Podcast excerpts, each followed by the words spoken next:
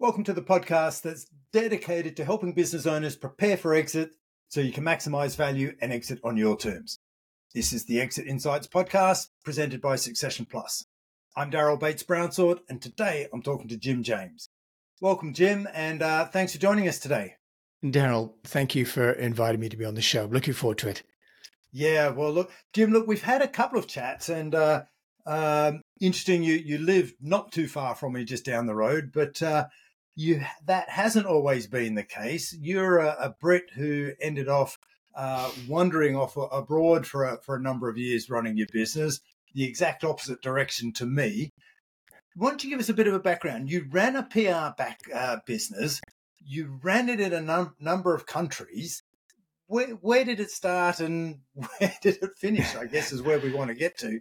Yeah. Okay. Yeah. I mean, you and I crossed geographies, right? So I'm an Englishman who um, lived as a young man in, in Africa and also went to the States and studied there. And then in 1995, I went to Singapore to start East West Public Relations. So that was my first business venture, really. I was 27 at the time.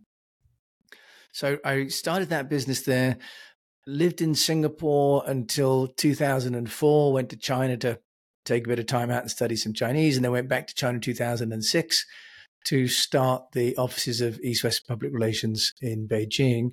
And while I was there, I met my wife and also um, have two amazing daughters. Also started a couple of other companies, so including importing Morgan sports cars to China, and uh, started the British Business Awards in China, and was the CEO for Lotus Cars in China for for a little while. Also, while keeping the PR firm in Singapore, um, and in China, and also opened a PR office in India. Uh, 2019 came back to the UK.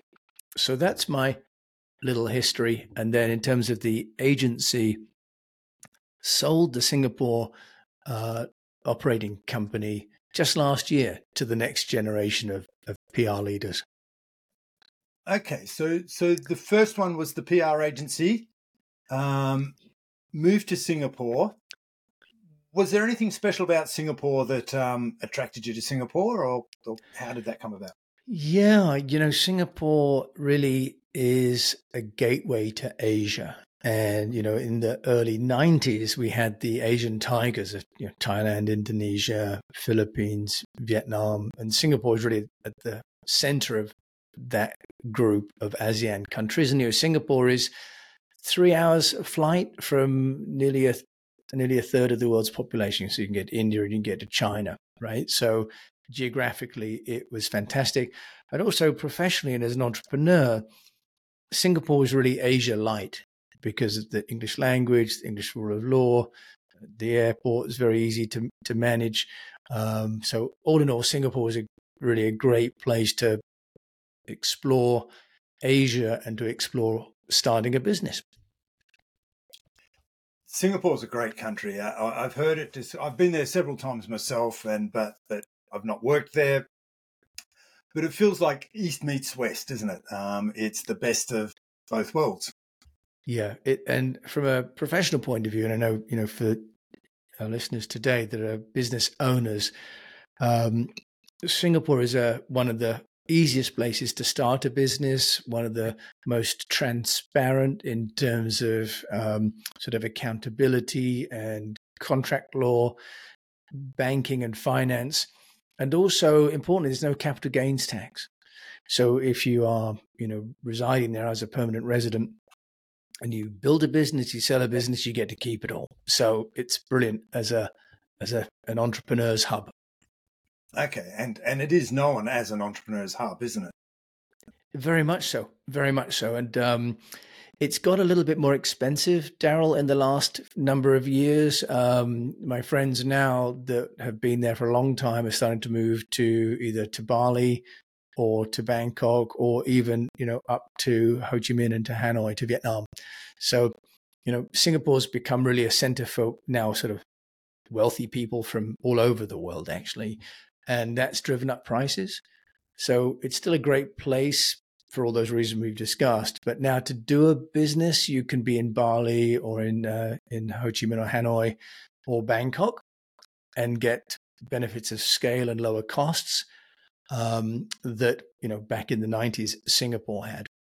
Okay, so a question is, as someone who grew up in the UK, um, and all of your network and your contacts and relationships are UK based. How hard was it to get started in what is primarily a relationship business, the PR industry? How hard was it to get started with the, uh, I guess, the culture shock happening at the same time? Yeah, you know, at the time in the early 90s, we didn't have, you know, the internet. Obviously, we had the beginnings of CompuServe actually, and I used to dial up Australia on a 24K uh, modem. So, really, it was all about going and being. Um, for example, I joined the British Chamber of Commerce in Singapore. So there was a really a fantastic expat community in Singapore and the Southeast Asia still is. So it was a matter of just you know going out and meeting people, um, and no social media as I mentioned. So we just did a lot of you know events and uh, trade shows and so on. So actually, I was so excited and, and impassioned um, about being in in my own business and about being in Asia and frankly being out of the UK because in the in the early 90s as you may remember um, you know the UK wasn't a great place to be. We had high interest rates. We'd had a kind of a recession after Thatcher's boom. Um, and let's not forget the English weather. So you know having you know a pool in the apartment get up at 6:30 go for a swim at 7 you know be in the office at 9 it was is that culture shock? I don't know, Darren. I was just it all felt like just an amazing adventure, uh, and I loved it. Yeah, well, the early '90s, I'd just finished uh, uni and uh, it started life on uh, working as as an engineer. So slightly different, but um, so what about doing business in Asia? Was did was was that any different to uh, you know Western Western world? Well, although it's an old um, sort of saw about business in Asia. Really, relationships are, are super important in Asia, and that's true amongst you know expats, but also as an expat living in Asia, doing business with with Asians in the market. So, one of the key things really was about the importance of relationships, and you know people sometimes misunderstand Daryl why that is. One of the fundamental reasons that relationships in Asia are important, and in China they call it guanxi, is because the rule of law is not the same as it is, for example, in the UK. So actually, trust is a fundamental tenet of business in Asia, and that's built by people meeting each other because legal recourse or financial recourse isn't there. It's got much better in the last decade, but um, doing business in Asia has been very much about being there. And the other dimension of doing business in Asia is as a foreigner that many locals would expect you to leave. You know, and I was in Asia for 25 years and I would see so many companies come in to Singapore or when I was in China to China and they would make big promises and then the minute business got hard, they would leave. And we saw this especially, you know, we had the Asian, we had the currency crisis when the Thai baht fell apart. We had we had SARS, we had red tide, right? There were succession of times um, when business in Asia was really difficult. Some of us stayed, and those of us that stayed built relationships, but also reputation for being reliable that was key. So, consistency and commitment to Asia uh, was key uh, for anybody going out there to do business. And I, Darren, I think that's probably the same as it is. You know, if you're a foreigner coming to do business here, people want to know that they can trust you uh, longer than the contract is going to take to expire. Yeah. So we're we're following, I guess, normal business principles. You, have built a business up. You've built a business up in a, in a relationship heavy um, culture.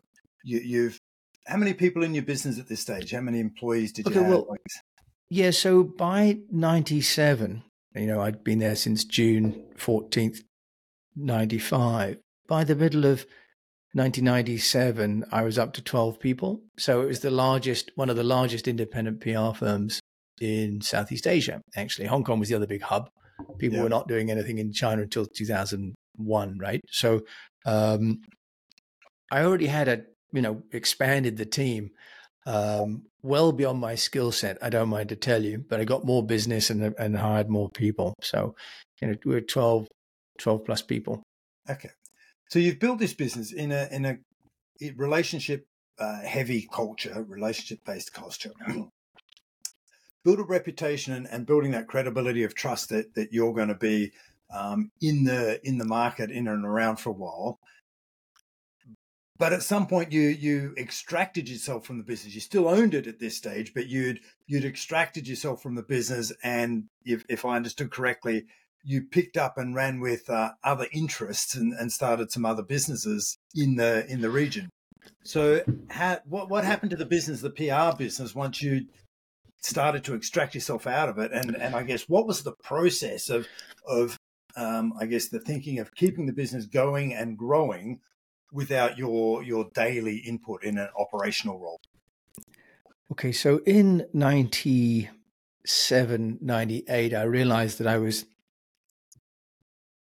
finding another business, and that was the provision of event information to all my clients because a big driver for PR were trade shows, conferences, and so on. So the business I started, Daryl, on the side, my side hustle was called goevents.com. And and I raised money actually for that business because in those heady days you could raise money. Uh, and I raised like quarter of a million dollars on an eight million valuation uh, off a PowerPoint.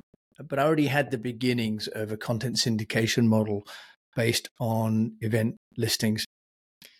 But I knew that I needed to make my PR business sustain without me before I could step out. Yeah. And the key is, as you know, Daryl, with what you're doing, you know, is that you have to build a couple of things. One is you have to build systems so that the business might have me as a as a brand ambassador, but it has systems when it comes to delivery. Yeah. My mantra became that I'd have a knowledge driven, geography independent company in the PR business. And so I built out a platform which put the entire business online. So this was a little bit early, but what, what I actually did was I used ASP for the database and I used um, um, a wiki platform. And actually, I built uh, what I called East West Connect, which was a platform that had all the media contacts or the client contacts or the media clip- clippings and everything online. And what that meant was that the team that came into the company were able to really access the wisdom of the entire organization. I mean, now we have, you know, whether it's uh, Salesforce.com or, or Zoho or uh, yep. Monday or any of these other collaborative platforms. But, you know, back then it was fairly early days for this kind of knowledge management. So one part of it was to put in place a system literally a system that I built um, that would enable anyone who joined the company to access the entire knowledge of the company. That was the first part. And the second part was about the remuneration for the people that then ran the company. So, um, what I did was to create, at the time, a slightly overly complicated um, sort of points system where people could earn money depending on not only what they did, but how well the company performed. So, you know, there are a number of points in the company and the shares got divided according to the number of points. And, you know, the longer people were there or the better they performed, they got points and that translated to cash. So the idea, I, I spent a lot of time reading people like David Maister's book. Oh, yeah. Um, you know, David Maister, um, and uh, actually he and I had some conversations. He's a brilliant guy. Um, you know, The Trusted Advisor he wrote um, as one of his books. But I really tried to work on a model that was almost like a, a law firm, a law practice, for example, or an accounting practice, where where the rewards were shared with the team. So the systems and the remuneration. And the final part is the branding.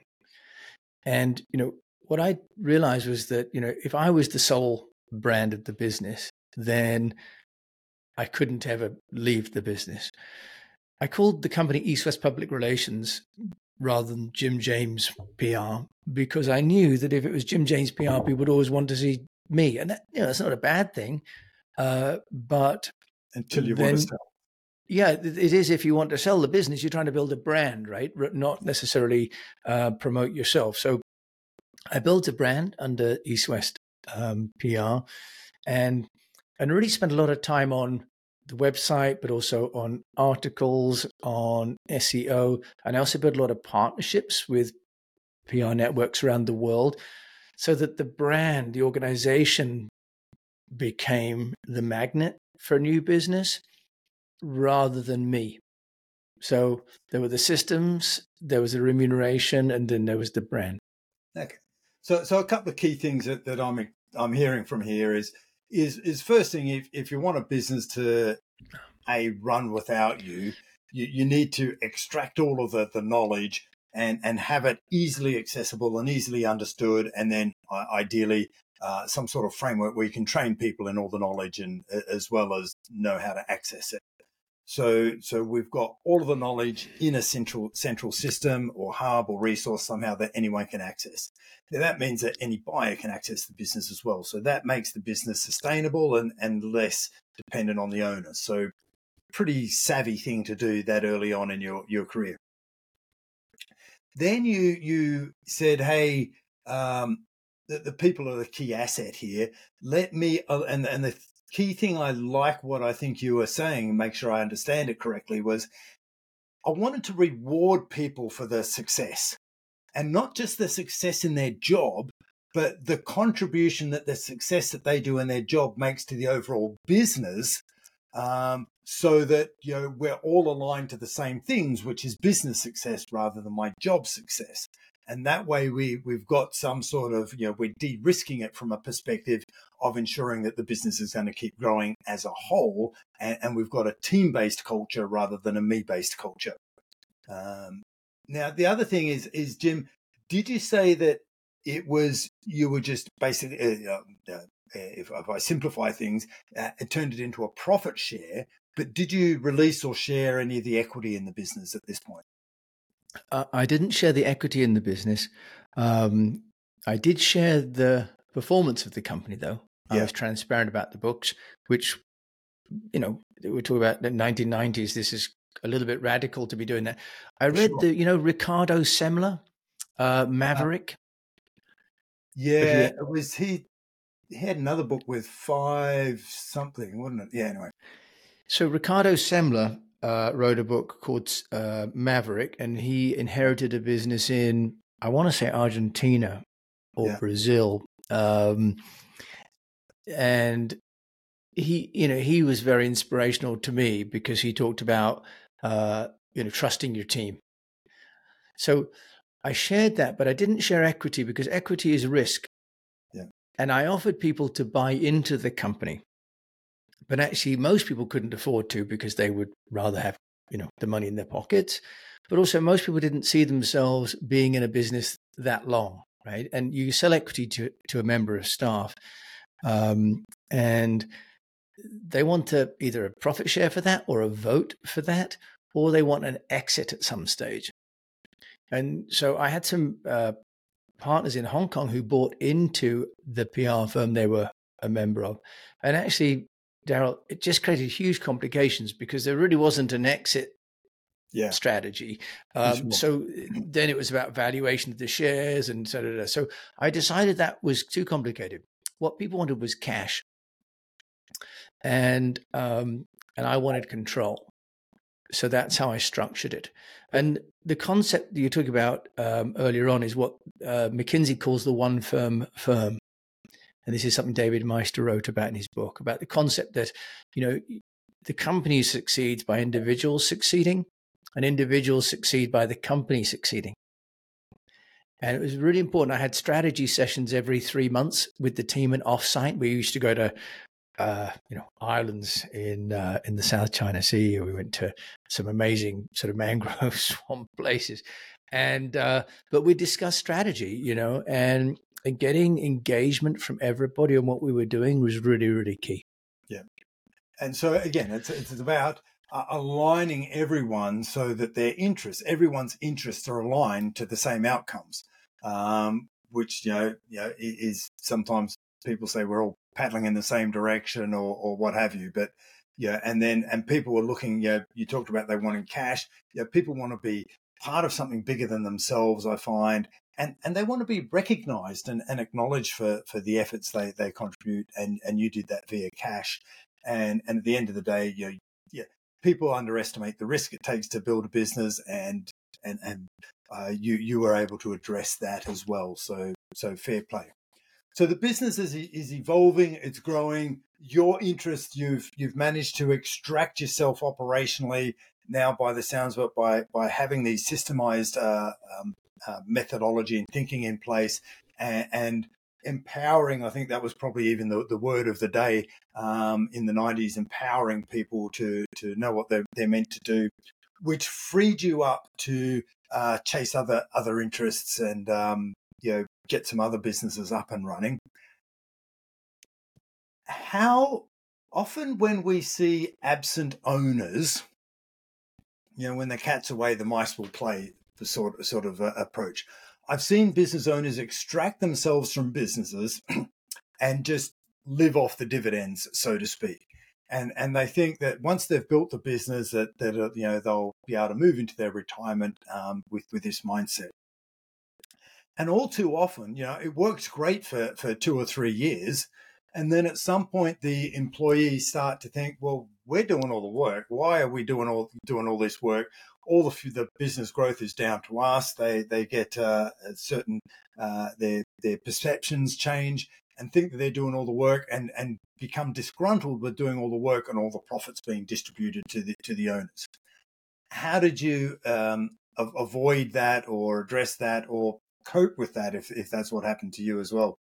Yeah, I think um, absolutely great point, and I I suffered at the hands of that. It all it went fine for a while, um, and one of the lessons I learned is that as long as you are the shareholder, you do need to at some stage, whether it's quarterly, monthly, or whatever, still be turning up because especially in a service business, people see themselves doing the work and quite quickly um, they see themselves as the business. So what actually happened was I went to China to start the business there, and uh, I became a, a dad, which is great. But as a result, I didn't travel as much. And in the end, one of the members of the team said, you know, um, and, and, this is actually really where I made one of my biggest mistakes. She said, you know, well, uh, that she wanted to buy the company. And, you know, I was um, too, I don't know, proud, aggressive. I thought, well, I've started the business in Singapore. I've now got a business started in China, and um, and I said, well, you know, I want to keep growing the business myself. You know, I think it's worth more, and as a result, she decided to leave and take a lot of the team with her. Yeah. So, you know, how would I have done that differently? When she you know, came to me and said she wanted to buy the business. With hindsight, I should have said, that's great. Because what I also know now, after 25 years of running businesses, is that buyers come along very few and far between.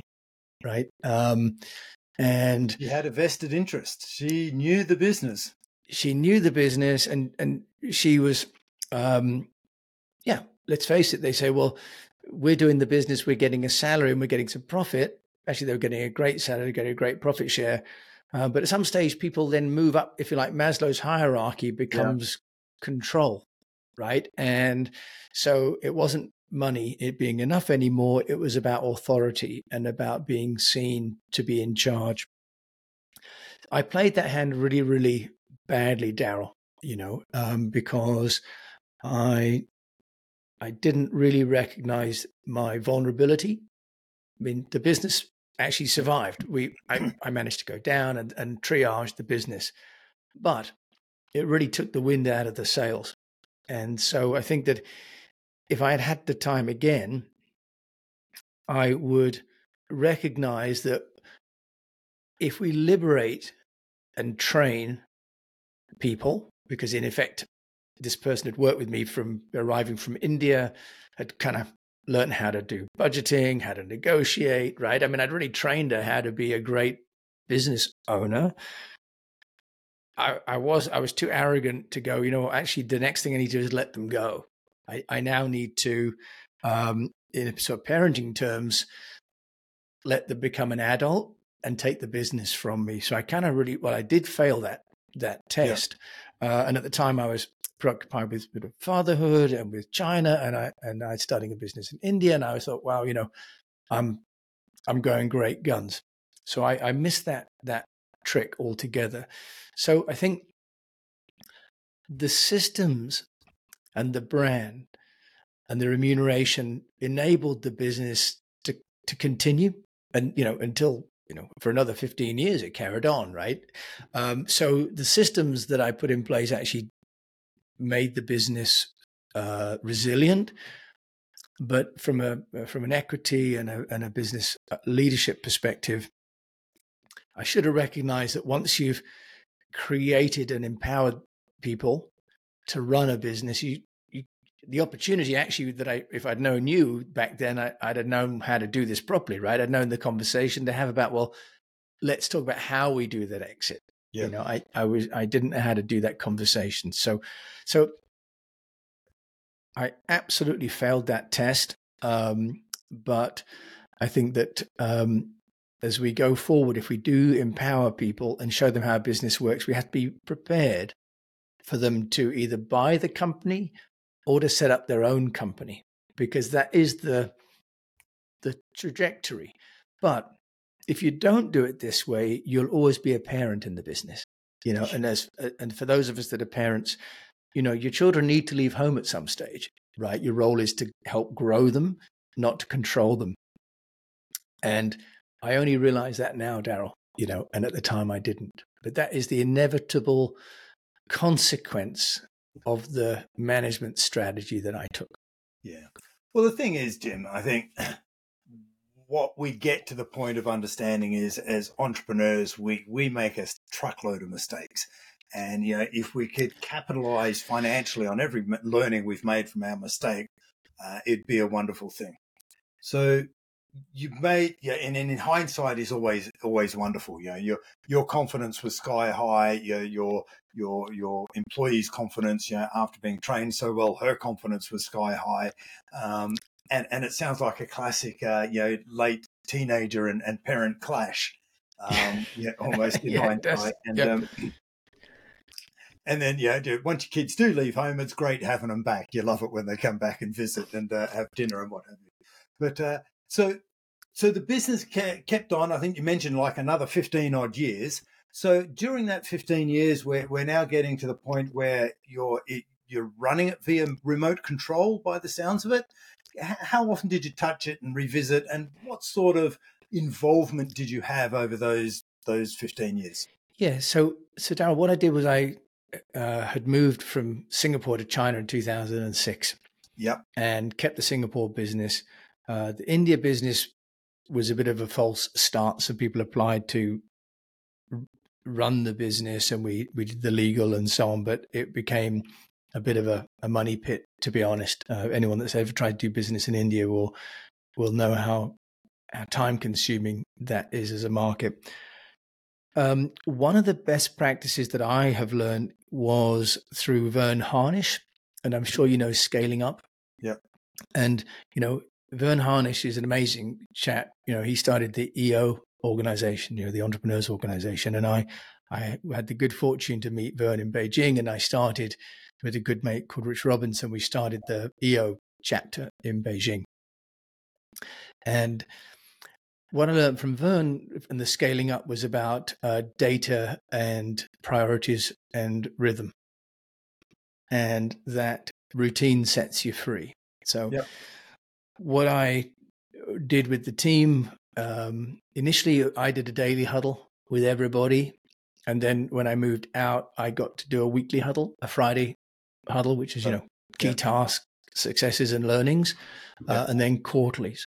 So, you know, Verne's scaling up practice, and I'm, I'm, sure some other people have now sort of got iterations of that. But this idea of consistency, um, whether it's daily or weekly or quarterly uh, or monthly, but also knowing what we were tracking. So we had a dashboard, you know, number of clients, you know, billable hours, capacity, um, you know, obviously cash flow, um, number of clippings, number of press releases being sent out. So I had a kind of a dashboard that was uh, applicable to each company, um, each agency, so I could see, you know, if things were, were happening. So I think sometimes it's a mistake, Daryl, that people think that they they own a company, not day to day in the company. It doesn't, you know, unless you're just a shareholder, right? And there's a management team in place. Yeah. It doesn't mean you can release yourself from the well-being of the company. It just means that you need to have some controls and some levers. And Verne Harnish is um, scaling up. You know, he has a sort of a dashboard. You can change that. Is a really good control uh, um, framework. I think. Okay. So so you, you you got a mechanism now for taking the pulse of the business. You know, you've extracted yourself from an operational role, but you you weren't you know a, a vacant. you weren't you know, uh, disappeared altogether. You're still present in the business. They're they're aware of you of your involvement. You're just not required on an operational role, and and that's critical to business owners who want to maximize the value of the business. And uh, uh, you know, where where where do you see a lot of um, small to medium businesses? The business owners are, are critical in either sales roles um, or delivery roles. They're the most expensive person, most experienced person in the delivery of whatever their product is, which makes them key people operationally in the business, um, which is great for their ego, but not great for their valuation. Yeah. So you're now operating the business via remote control. You, you get a sense, you get a pulse. Um, you're running like this for, for a number of years. What happened for you to decide now it's time for me to extract myself fully from an equity perspective from the business? In other words, sell it. What happened and, and what was the process for identifying the valuation and, and how did that go? Yeah, so Daryl, 2019 moved back from China and to the UK, and I ran uh, East West Public Relations UK, I set up a, a, new business here and then was corresponding with the guys in, in Singapore. And really, um, a couple of things. One was a sense that my life in Asia was wonderful, but I needed to build a life here in Europe. And so I recognized that my knowledge and my wisdom about Asia was on a half life. Yeah. So whilst I was an expat in Asia, you know, I, I was one of the kind of the the few expats who knew tech and media in Asia. I knew a few other things, but you know, in Beijing, I was one of the only you know foreigners that was doing this in Singapore as well. But based in Wiltshire, um, what do I know about the trends in Singapore? What do I know about you know what's happening in Thailand? I, I used to go to these places, right? I used to meet people, so so I felt that my my value was on a half life. Every day I was away. Asia was moving on and I was not. So I saw long term that I needed to do something that that reflected where I wanted to be, not where I have been. Then I did some work for some clients, including like Ineos Grenadier, the new car, and I launched that in Indonesia, Vietnam, and Thailand. It was great, but it meant being up, you know, six o'clock in the morning. And uh, one of the things I've um, always done is take my children to school and I drive them to school, ridden them to school, pushed them to school ever since they were toddlers. Uh, and I couldn't do that uh, when I was trying to be on the phone from sort of six in the morning through till eleven in Asia. So I decided it was it wasn't in alignment with my my life values and where I wanted to be. So those are the realizations, and then in although you know financially it was great because actually you know you can make money in Singapore, uh, arbitrage the costs. You could sell in the UK and the US. So commercially, it was great, but from an emotional and practical point of view, it wasn't. in terms of um, what I then did was I I put the word out informally through my network that's still in Southeast Asia, and actually a woman who used to work for me, who worked for me in '97 uh, through uh, 2008, and then uh, worked with me again from like 2019 through till 2022. Um, Grace, her name is. Uh, I asked her, I said, you know, do you know anyone? And I asked my accountant and I asked some people in, in the media business. And, and one of the young men who had worked with me a decade ago uh, had an ambition to start an agency, um, but didn't really have all of the skill sets for brand building and finance and operations and building partnerships and all the things I had in place, Daryl. And he had a, a, a, friend who also wanted to start an agency. And um, so we got chatting about, you know, them basically taking over the agency because I had all the infrastructure. I had the things that would take them, frankly, years to build.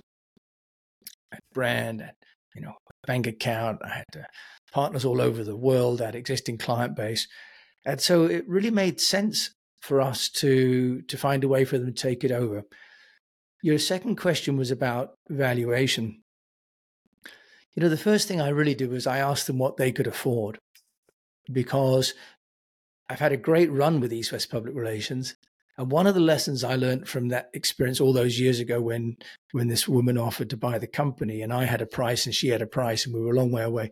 The question I should have asked was, you know, what does she want to pay for it? You know, uh, and as business owners, we get our egos involved in what we think the business is worth. It's only worth what someone's willing to pay for it. And because of these objectives I had, sort of uh, financially, but also socially and morally, um, it was as important to me to pass the business on as it was to optimize the price. Because more than one business, as you know, has died on the vine. So I really said to the guys, what can you afford? we looked at the at the turnover, and then I then I structured it, which is obviously important for this this um, conversation.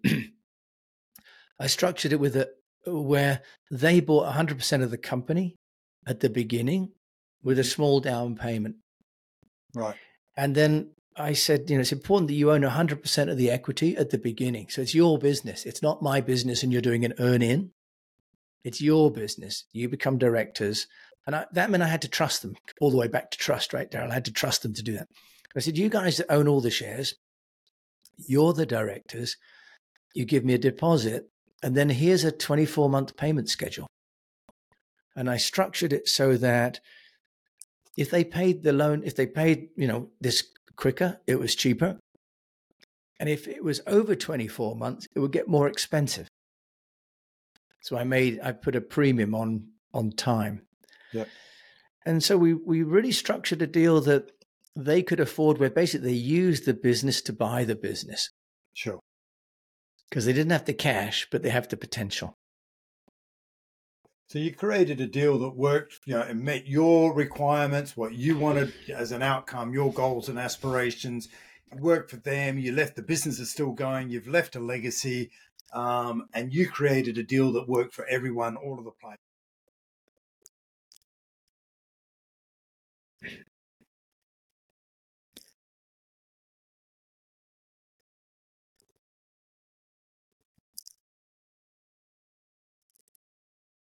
Yeah, and I think just just to I think your point about maximizing the valuation. I think that uh, can I use the word optimize the valuation because you know maximize implies you're going to get the most price, but actually it's not just about money, is it? It's about um, the role that you can play.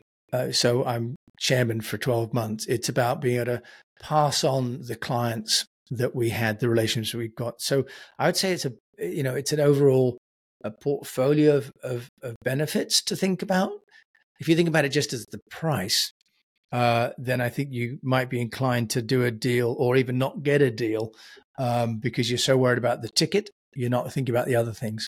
So you've you've created everything. You you've you've created a deal that worked for both parties, um, and the, the, the framework of the deal was such that you know everyone was happy and, and it worked. Um, so in your scenario, some because some business owners are really keen on just going, I want to get the most out of this business as I can, and other business owners are going, Hey, look, I want to leave a legacy, and yeah, there's a whole lot of range of options in between.